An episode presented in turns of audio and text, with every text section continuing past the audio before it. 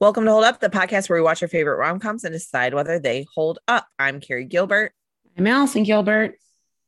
This week, we watched America's Sweethearts, which stars Catherine Zeta-Jones, Billy Crystal, John Cusack, Julia Roberts, Stanley Tucci, and it came out in two thousand one. It was written by Billy Crystal and Peter Tolan and directed by Joe Roth and holds a whopping...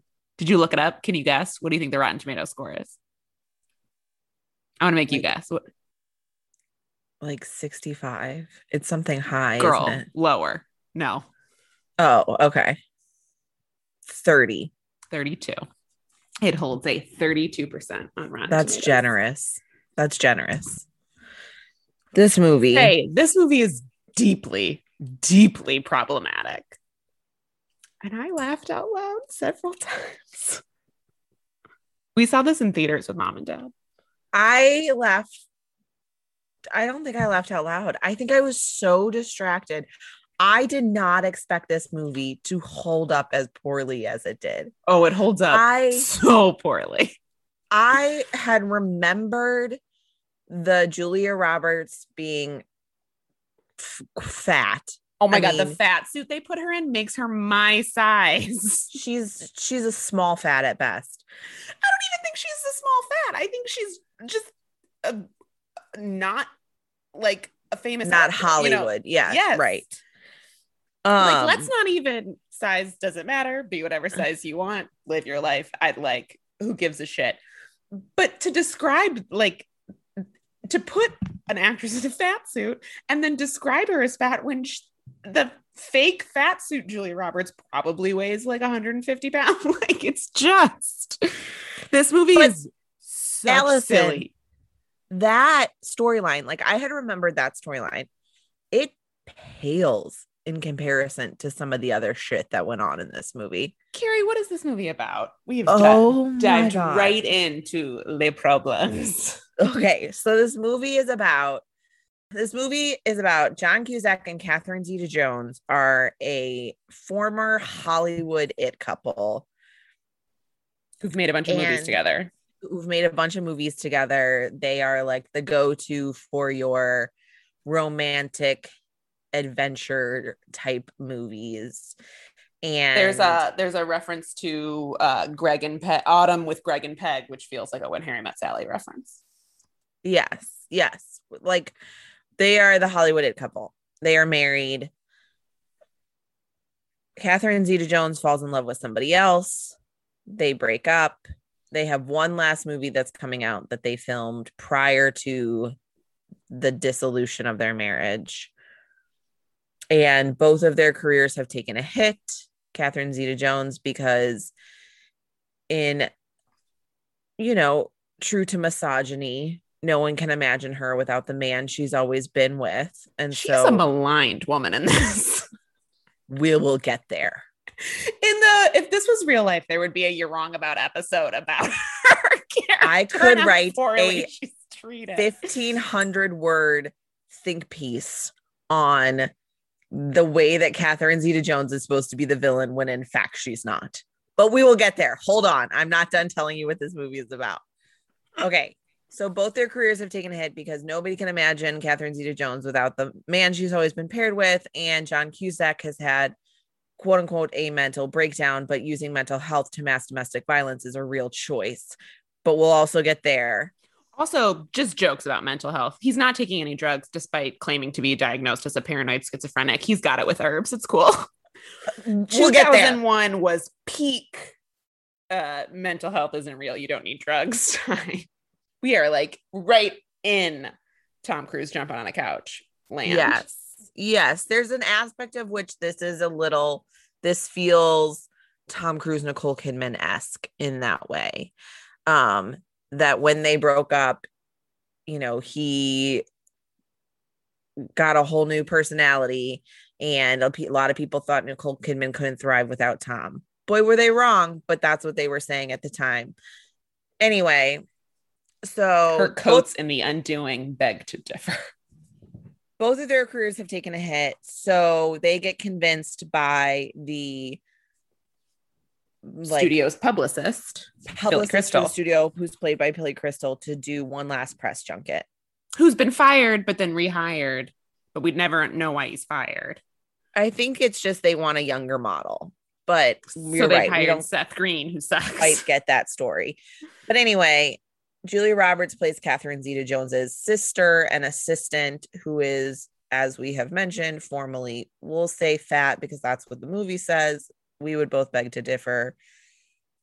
It's really unimportant. It's unimportant, but I also forgot how, not that like, I'm not saying this movie, it would have been better if they'd made her an actual plus size woman, because putting a thin actress in a fat suit is just rife with shit. And like just the joke of look at this formerly fat woman, and also all this like she looks so great now because she's lost sixty pounds. But the f- the fat suit they have her in is laughably small. Laughably, yes. Also, just like p- playing Julia Roberts, fat or thin, as sort of like a meekish assistant right. is like, what are you trying to get me to believe? It's Julia fucking Roberts. Like, yes. Fat suit or not, she's a beautiful actress. Right. Who looks nothing like Catherine Zeta-Jones. The love story here is between Cus- John Cusack and Julia Roberts. Also very strange since they are former brother and sister-in-law. Correct. Correct. We also get some pretty stellar Stanley Tucci work as the head of the studio. Absolutely. The- absolutely a man who was Me Too'd come twenty seventeen. Like if this were real life, he was oh. Me Too'd in twenty seventeen. The studio head. I thought you meant Stanley Tucci, and I was like, no. Wait, what? Oh, no, no, no. Because I'm I, saying the character he's playing, right? His name is David Kingman. Right. That man, if if this is the same reality we currently live in, that man was taken down in twenty seventeen. Okay, so that's what the movie is about. Most of the movie takes place at this press junket. There's some very funny stuff about the relationship between Hollywood and the press. There is a level of inside baseball. So, yes. There, there's a level of camp to this movie that I can appreciate. It's farcical. Yes. I I appreciate the my favorite duo in this whole movie is Stanley Tucci and Billy Crystal. They probably are the duo that plays the best off of each other. I think the performances are all very good. It's just The the actors are doing the best they can here. They really are just doing the best they possibly can. And I mean, and granted, like these are all really stellar actors. Like there's not a weak one among them. Here's what I think it is, because I don't think, I think the acting is all very good. I think the script and the direction is very good. I think we are in two thousand one and we are watching this movie in twenty, we were watching this movie twenty years later and almost nothing holds up. Like more than maybe any other movie we've watched before. There is very little. It's dealing with a lot of things that we as a society have reckoned with in the last twenty years. And so to watch it now, post that reckoning or amidst that reckoning, I don't think we've seen a movie deal with as many things that needed dealing with in two thousand one. So it's not even that the script is bad. I think the script is good. It's not that the direction is bad. I think the direction is good. It's that it's twenty years later and the world has changed and it's just rife with shit. Yeah. So let's start as we peel back the onion here. Let's start with the John Cusack, Catherine Zeta-Jones relationship. So what the movie tells us is that Catherine Zeta-Jones fell in love with another man. Oh, played by Hank Azaria. We forgot to mention Hank Azaria. And another role that made me Google his ethnicity to see if it was problematic. Which I think like this role's a little closer to his actual ethnicity, maybe. Yes, he, he's playing a Spaniard. So, and I do think he's like a Spanish Jew heritage wise. And also Spaniards are European. So fine. Like, right. We're a little like it's not quite Birdcage. He's playing a, a Guatemalan man, you know, like it's not quite right. We're like we're in like Hilaria Baldwin territory. We're in Hilaria Baldwin territory. I say the right. Hank Azaria character is not quite as problematic. However, Birdcage holds up worlds better than this movie, despite the Hank Azaria aspect being. Truly. Okay, so what we're told about the Catherine Zeta-Jones, John Cusack marriage is that she fell in love with another man. She leaves him. He, in a fit of heartbreak, loses his mind, has a mental breakdown, and has retreated to... But what we're told initially is that he's had this heartache. The way we're introduced to Catherine Zeta-Jones is she's on Larry King Live, and all the callers are saying, we don't like you. We don't like you in movies alone. We can't possibly imagine you without Eddie, which is John Cusack's character. Um... You aren't anything with, without your husband, like all of this stuff. Come to find out that, oh, and so he has this mental breakdown. He ends up in some like, you know, bougie retreat that appropriates Indian culture. I, in Alan the, Arkin is either playing an Indian man or playing a man appropriating an Indian man with the worst Indian accent you've ever heard. And it's unclear which it is. Which kind of offensive it is, we don't know, but it's one of them. If it's satire, like, that's not clear. Um, so he's at some like bougie retreat. Okay, come to find out, she left him for this other man and had an affair, we find out later. And he tries to kill her by driving his motorcycle through the window of the restaurant where she and Hank Azaria are having dinner. And this is all played for laughs. All of this. It is all played for laughs. And everyone keeps saying, I can't understand, including her sister, who's her assistant, keeps saying to her, I can't understand why you can't forgive him. I can't understand. You're not giving him enough benefit of the doubt. I can't. He's Eddie. He's the man who, you know, always does X, Y, and Z for you and loves you so much and blah, blah, blah. I can't understand why you can't get past this. And you cheated on him. So like you have some blame here because, you know, you committed infidelity, whereas he committed attempted murder. And before we ever get to that, at the end of it, we, in the twist, oh, the other thing going on here is that the director won't deliver the movie to the studio. So they don't actually know what the movie is. Christopher Walken. And there's so Walken. Many famous people in this movie. Right. And come to find out, he has like secretly filmed all his actors. And so he's got all this dirt or whatever. And one of it is that she's had this an affair. She's had this affair. But then we also get this scene when he doesn't know the cameras are on, where he puts her up, basically like backs her into Locks a corner into a and like puts her up against a wall and is like, don't make a fool of me. Don't, I don't like how you're acting with him. Like, don't, blah, blah, blah. So super threatening, super controlling. This is our leading man. Correct. Carrie, you said you wanted John Cusack with an edge. I don't understand what you're complaining about. Not two weeks ago, you were like, John Cusack is too cute in Serendipity. I want him a little edgier. You're welcome. You got a fully abusive man. And the craziest part is that at the, okay, so at the end, when it's been revealed that he's got all this footage, she has been revealed to have had an affair and is threatening to sue for defamation. John Cusack has been revealed in our twenty twenty-one view, revealed to be an abuser, and he thinks it's the greatest work he's ever been a part of, which if the movie were doing this intentionally would be brilliant, but I'm not sure that it is, because if it were intentional, it could be a commentary on the ways in which Hollywood and, as an extension, society unfairly maligns women for, you know, legal, if unethical, acts like cheating on your abusive husband. But we don't levy consequences on men in Hollywood for things like abusive behavior. Do I think that that's what the movie is saying? No. But in twenty twenty-one, it's an interesting ending. But meanwhile, I've spent the whole movie being told how dreamy John Cusack is and that I should want Julia Roberts to end up with him when he tried to kill his wife.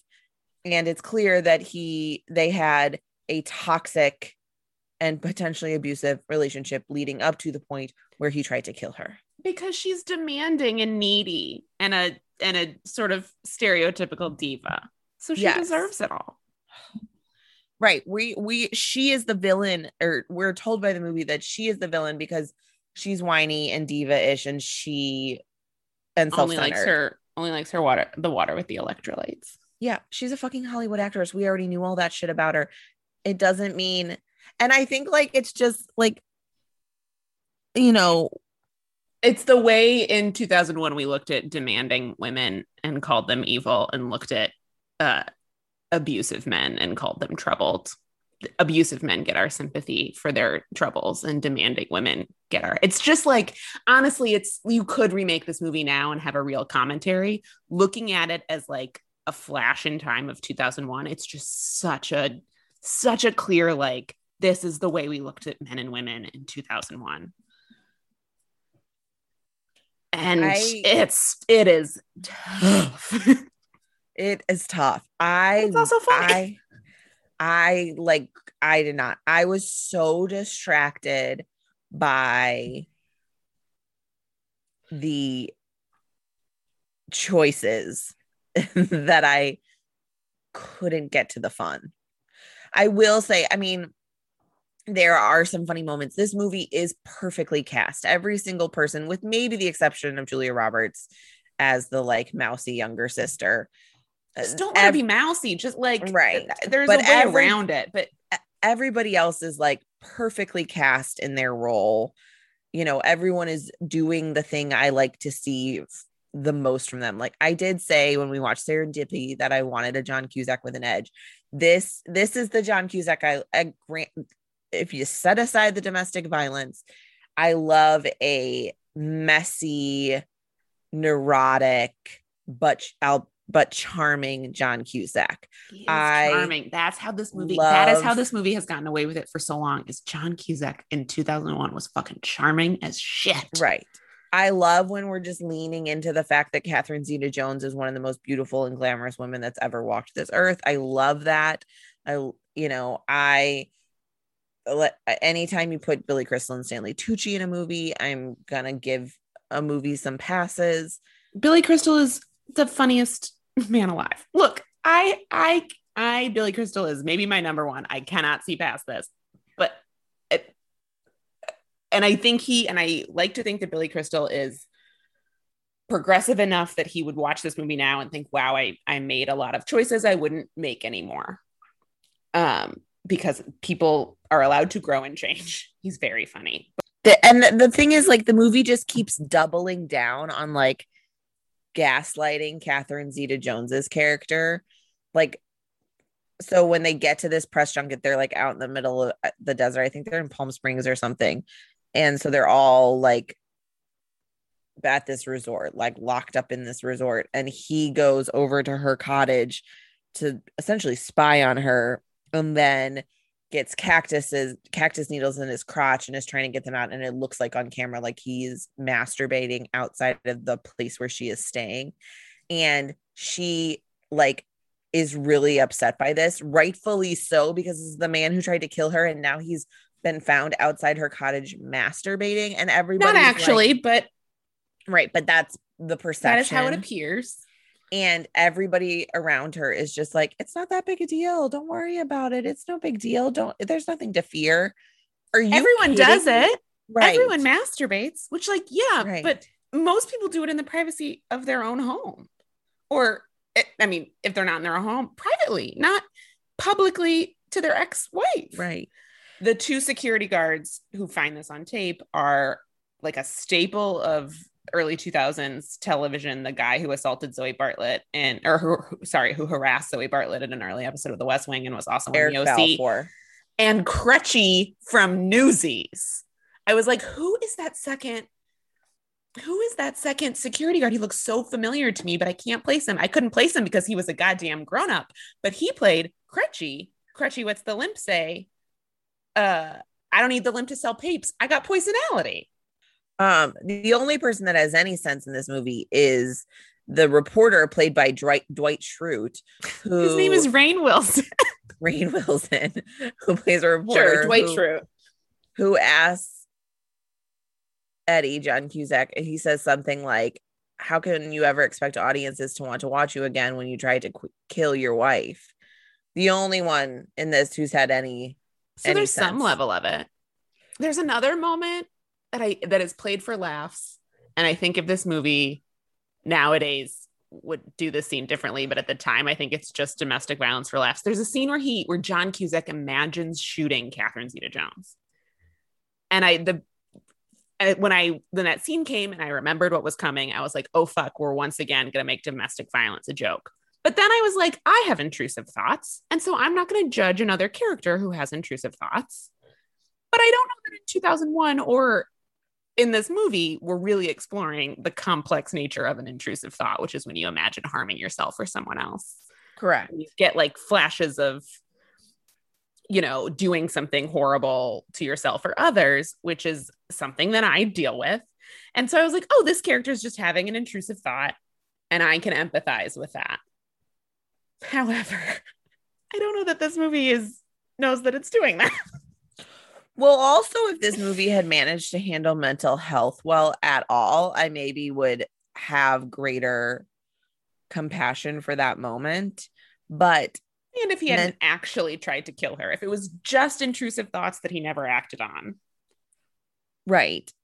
Also, this movie plays, I mean, because like th- there, there is a world in which like somebody who commits violence against partners also has deep-seated mental health issues. Like that is not uncommon, but this movie So this movie is acknowledging that, but then not actually like making this character reckon with any of that because he's in this sort of like appropriative, like Eastern healing place or whatever. And he's got teas and roots and, and herbs and whatever else. Yeah, he's not on a- any actual. They make some joke about uh, uh, they make some joke about some drug he's not taking, and but also because he never any any. There's a joke that I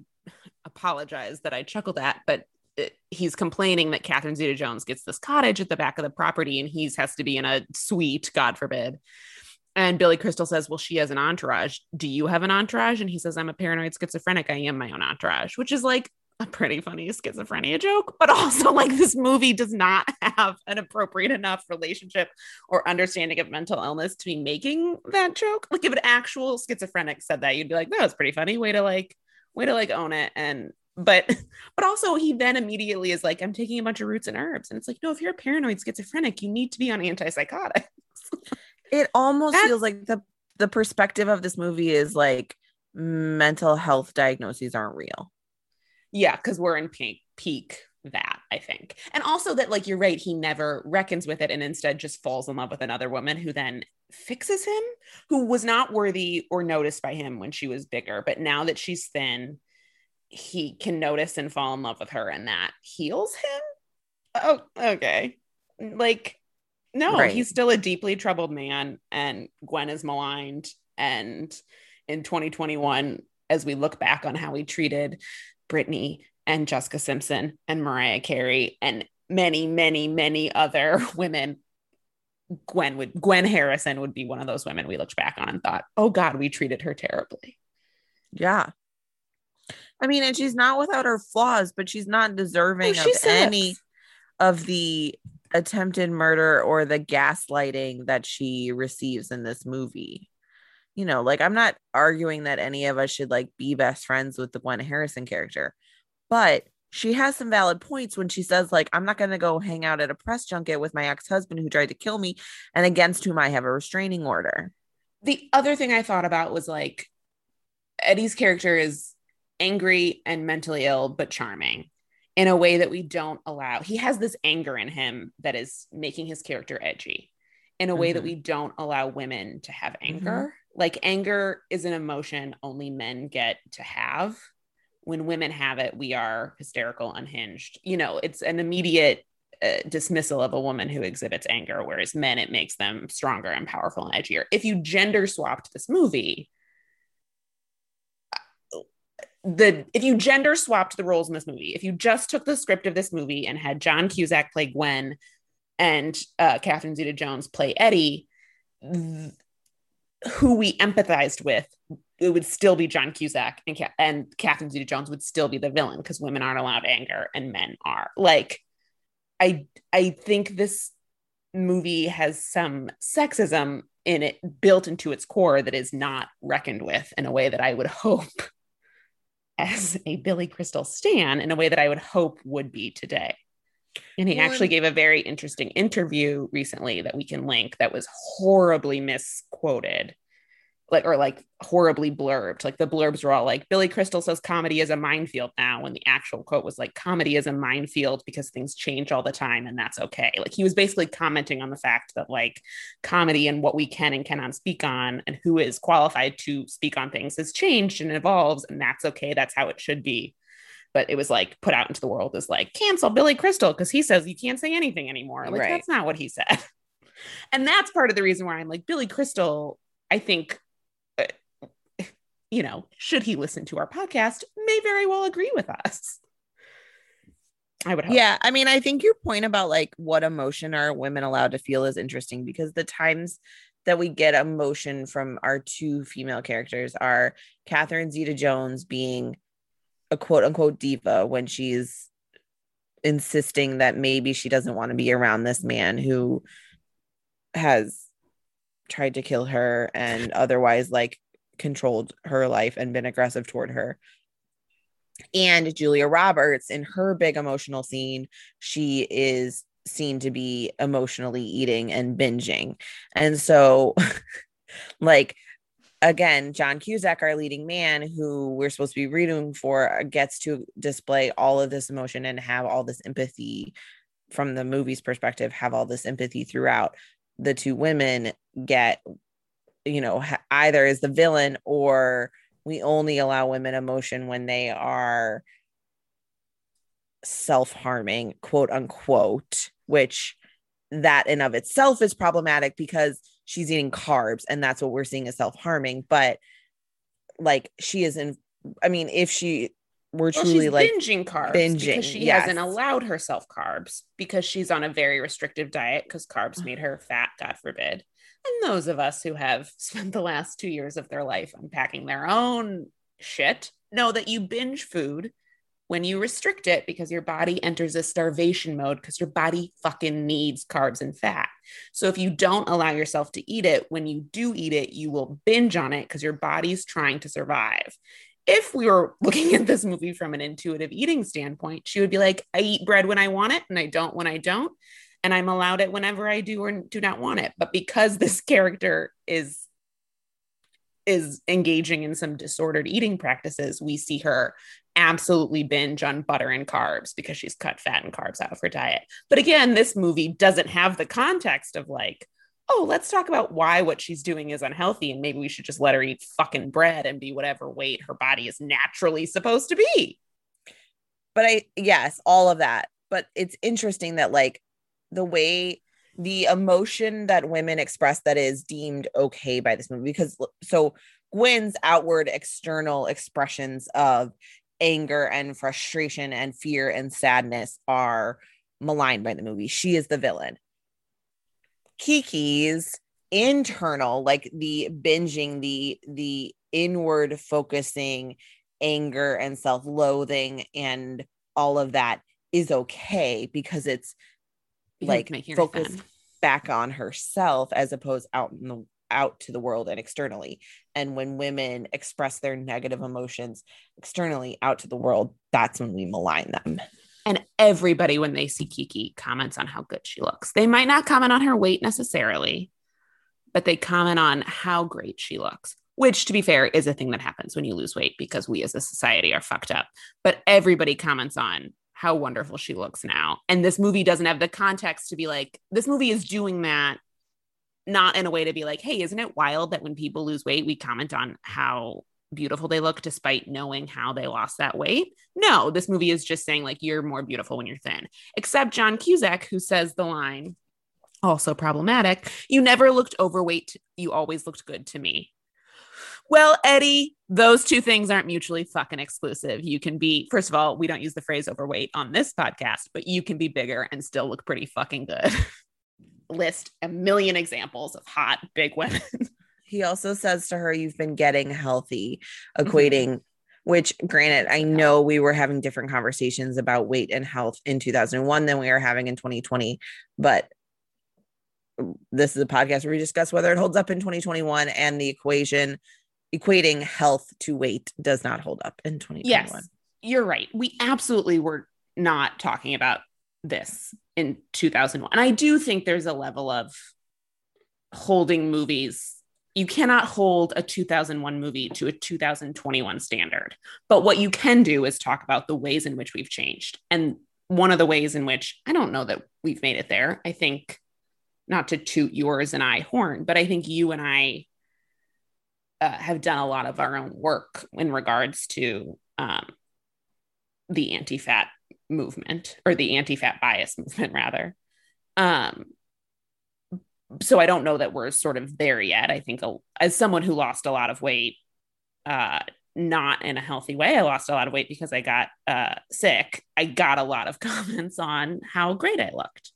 So yeah. I don't, and that was two years ago. So I don't, we're not there, but, but I do think we can look at this movie and say like, okay, in two thousand one, we still really thought that thin and health were synonyms, when now we know that health and weight have no uh, causational link and a, and a very limited sort of questionable correlational link.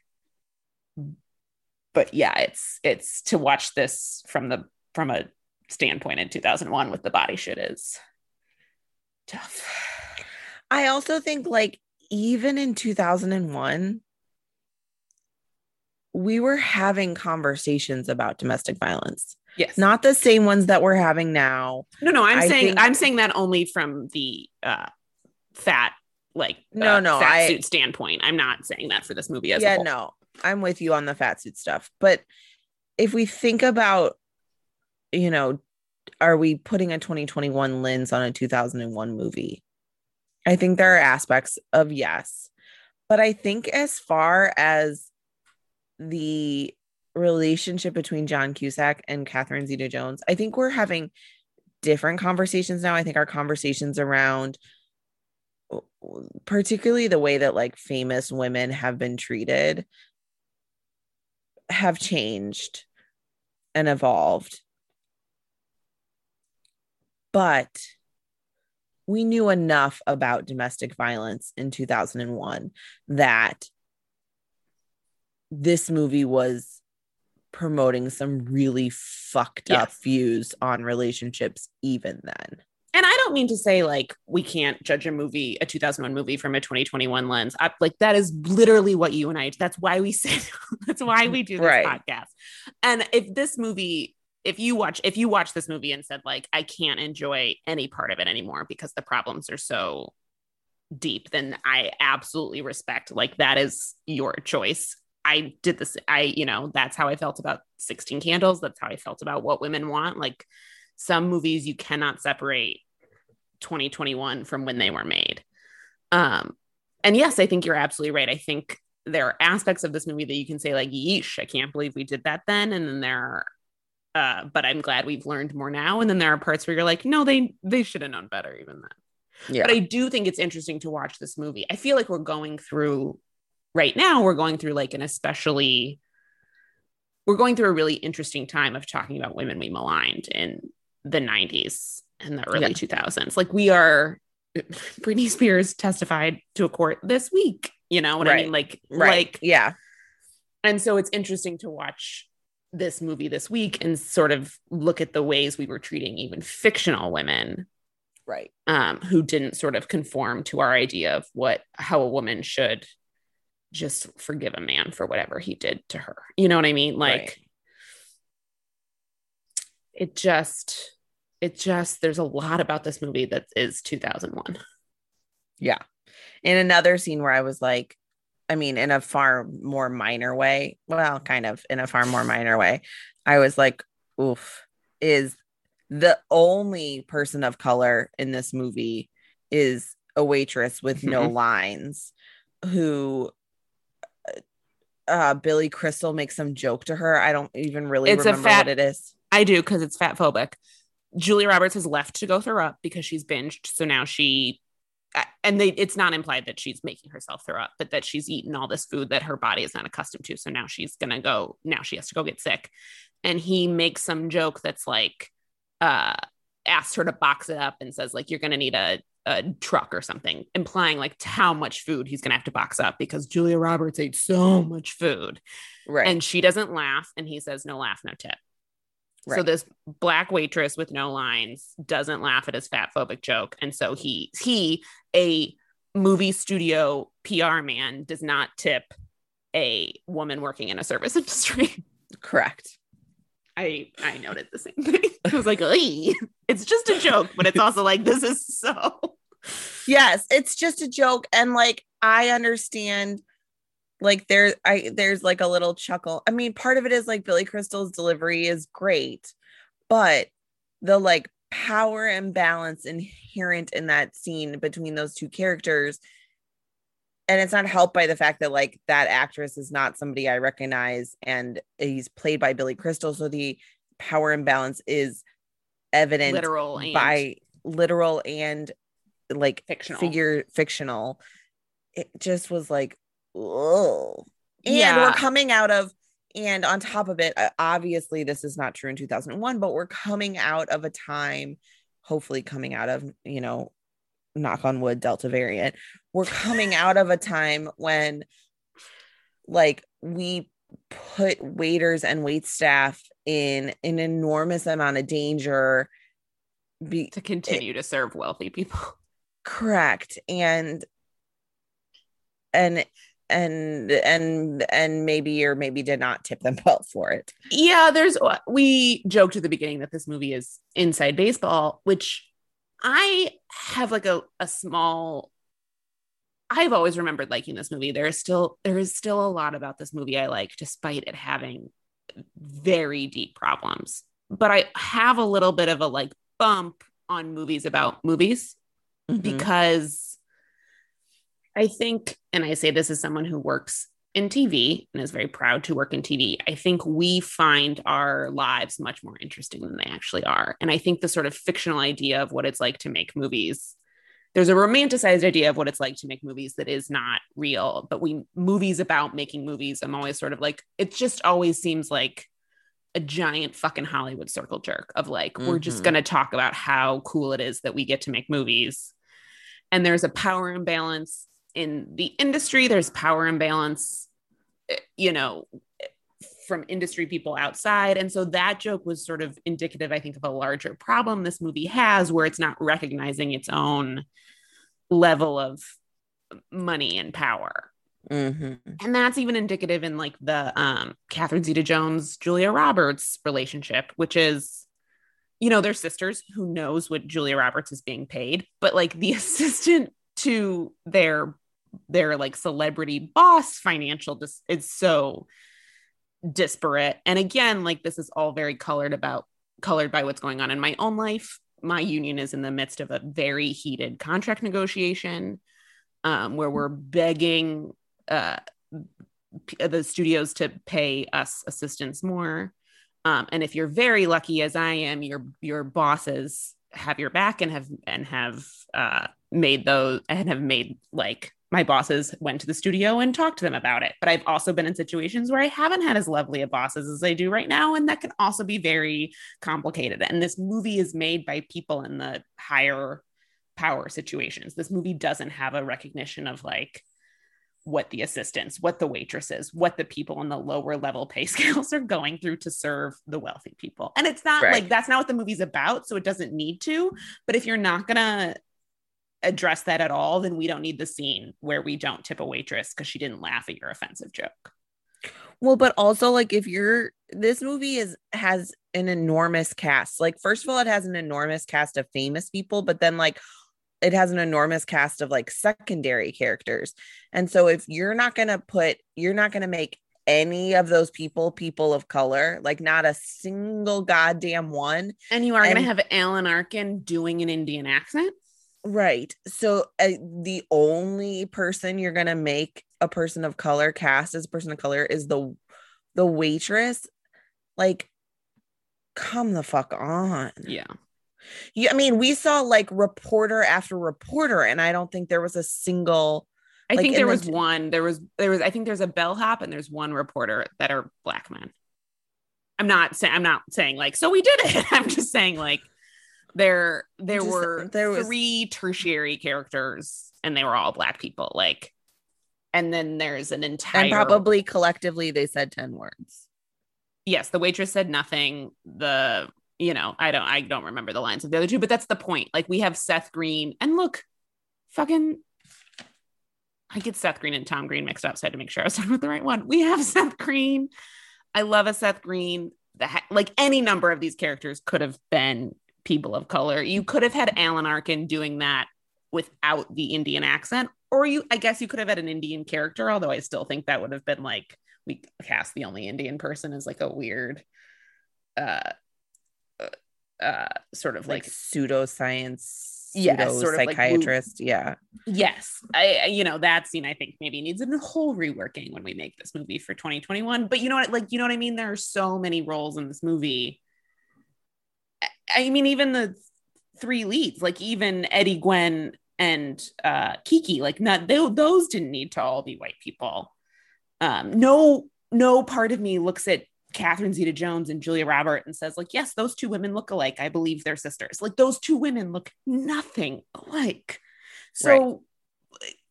You could cast an, any sort of racial mix of people and it would be more believable than that Catherine Zeta-Jones and uh, Julia Roberts are sisters because they look nothing alike.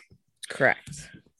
Correct. Although I love them all, but this movie, like so many that we watched, did not need to be so overwhelmingly white.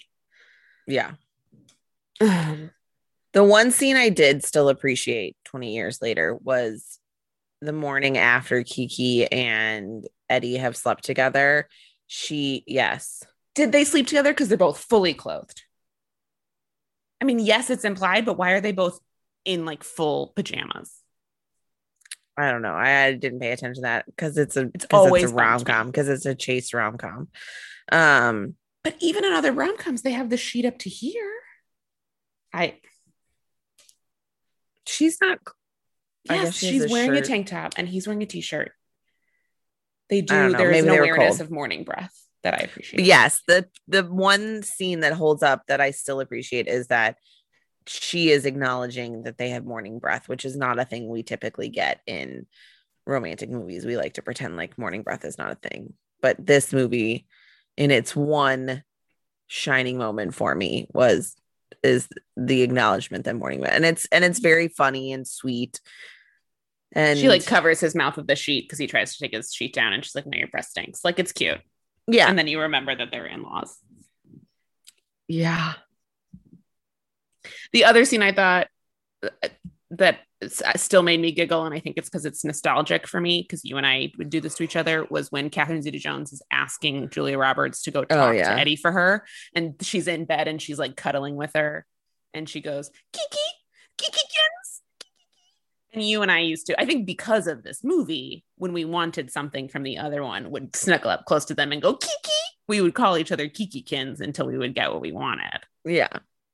So like I do like there's they look nothing alike, but there's an aspect of like the cute little sister moments that you like until Julia Roberts starts dating her brother-in-law.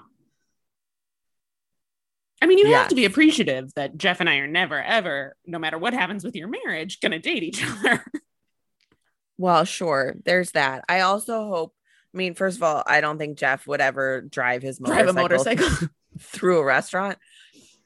But then if he did, I would hope that you wouldn't tell me to get over it. Carrie, come on. I mean, it's the, the thing is, like, it, like it, none of it makes sense. It just doesn't make any sense. Like what? There's a, what? I think what it's aiming for. And I didn't finish the movie Marriage Story because I got bored and I didn't like it. But the most sort of resonant part of the two thirds of Marriage Story that I did watch, I watched through the Laura Dern stuff. And then I was like, that was why I was here. I'm out. Uh, she's great. Now the rest of you, I don't care. Um, that his sort of, the Adam Driver's character is sort of very sad because his family, her family was his family. And in divorcing her, he's losing his family.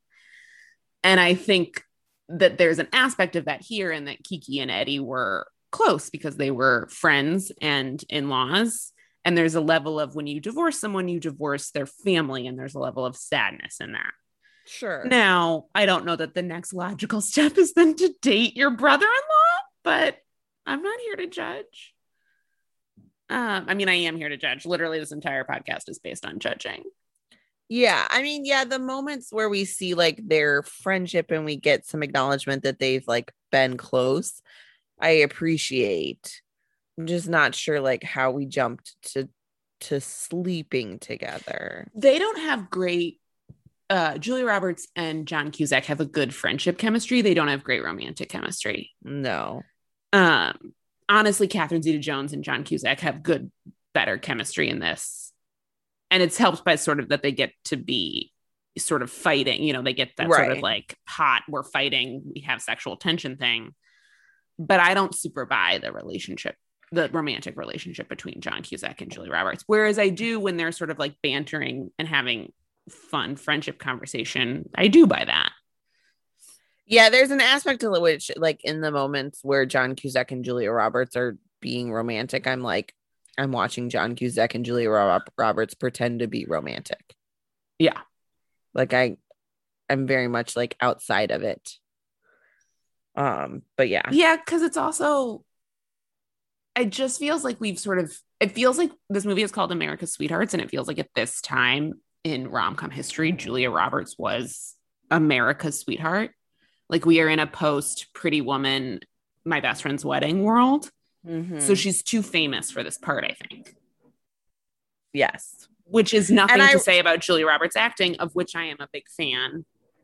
And more to say of just like, I don't buy her in a way that I super buy Catherine Zeta-Jones as a demanding diva starlet. I don't buy Julia Roberts as her mousy assistant. No.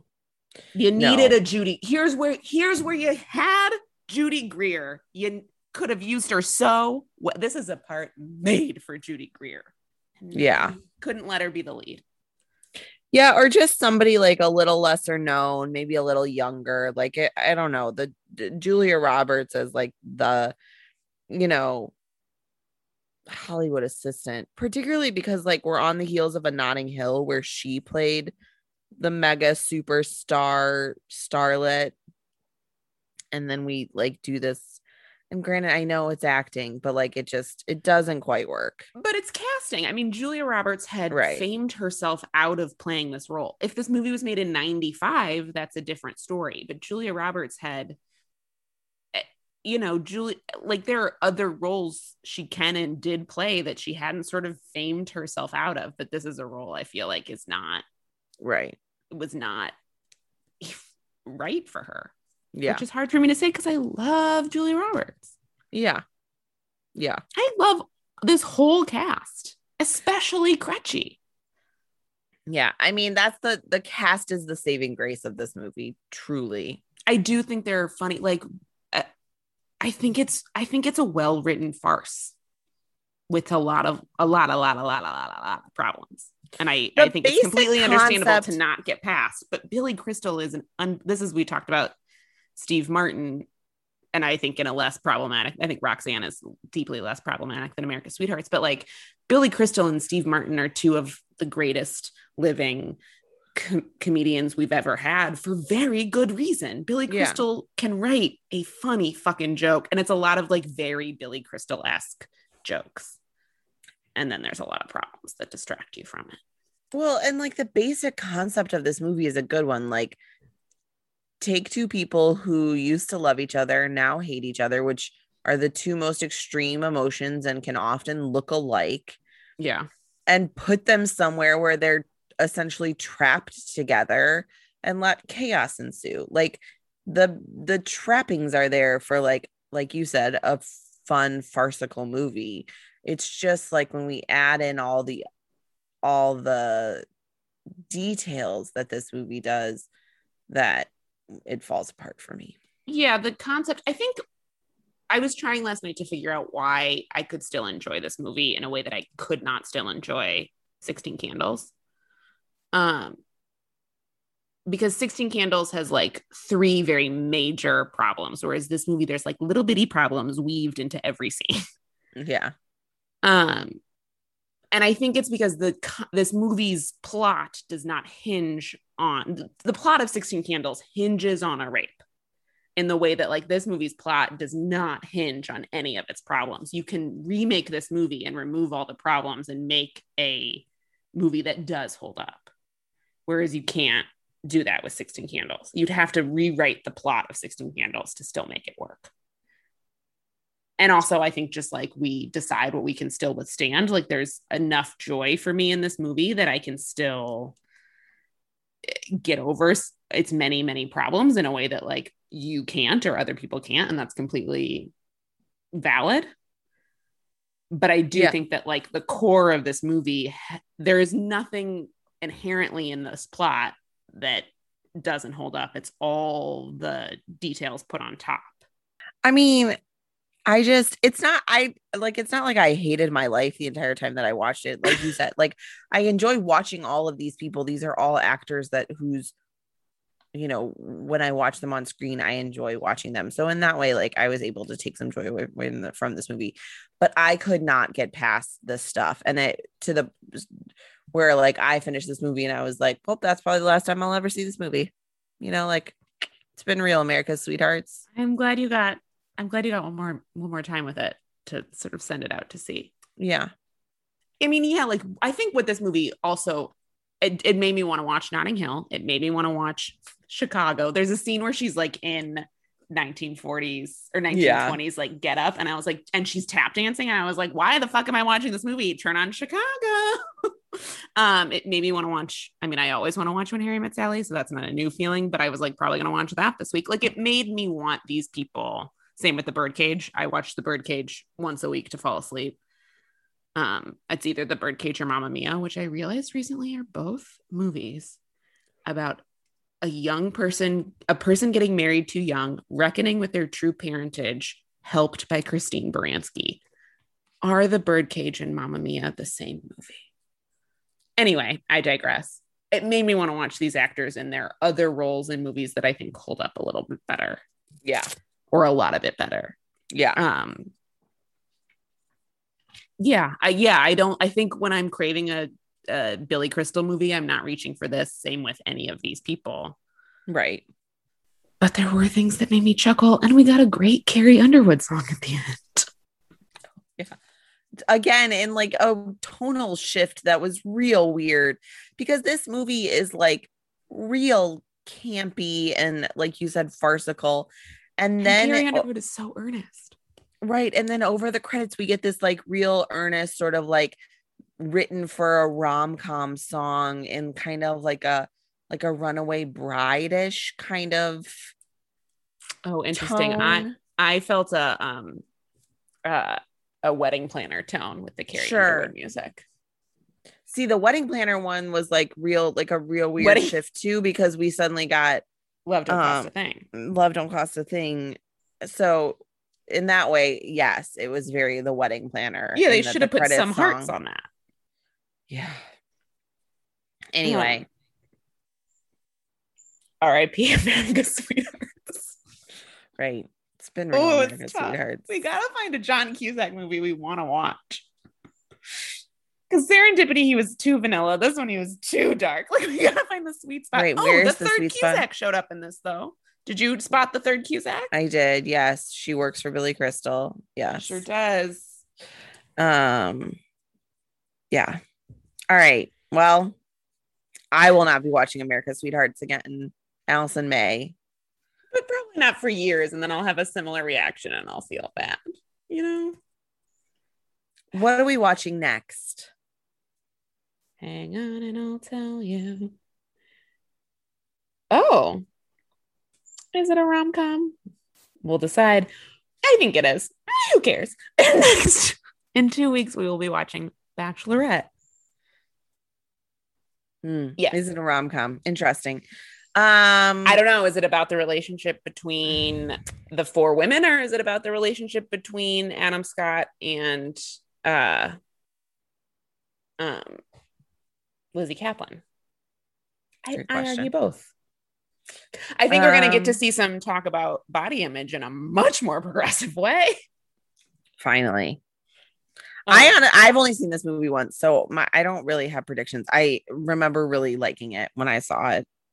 Uh, I've seen it's, it a couple times. I This is a Leslye Headland film, and uh, we have done Sleeping with Other People on this podcast, and I have said and I maintain that Sleeping with Other People is... In my, I put it on my top ten. Sleeping with Other People is one of my favorite rom-coms, if not movies at all time. Uh, I think this is a very tonally different movie, but I think it's mm-hmm. very interesting. Yeah, I think really highly of Leslye Headland. Um, Headland. So, ha- what am what am I saying? What's it? You said Haplin, which I'm sure she's great too, but we're talking about Leslye Headland. Headland. Um, I'm a big fan, despite the fact I don't know her name. Um, and I remember really enjoying this movie the one time I watched it. So I'm looking forward to watching it. Mm, me too. Where can people find us? You can find us on find you can find us on Instagram at hold underscore up underscore pod and at Twitter on hold underscore up underscore podcast. And please rate, review, and subscribe. Please tell your friends. It really is quite fun to read your reviews if they're nice. It ruins our days slash weeks if it, they're mean, so leave those out. Um, because we know that we say like too much and talk over each other and blah, blah, blah, blah. Yeah, true. Just this is we shouldn't do this at night. I've had one glass of wine. Thank you so much for listening. Bye. Bye.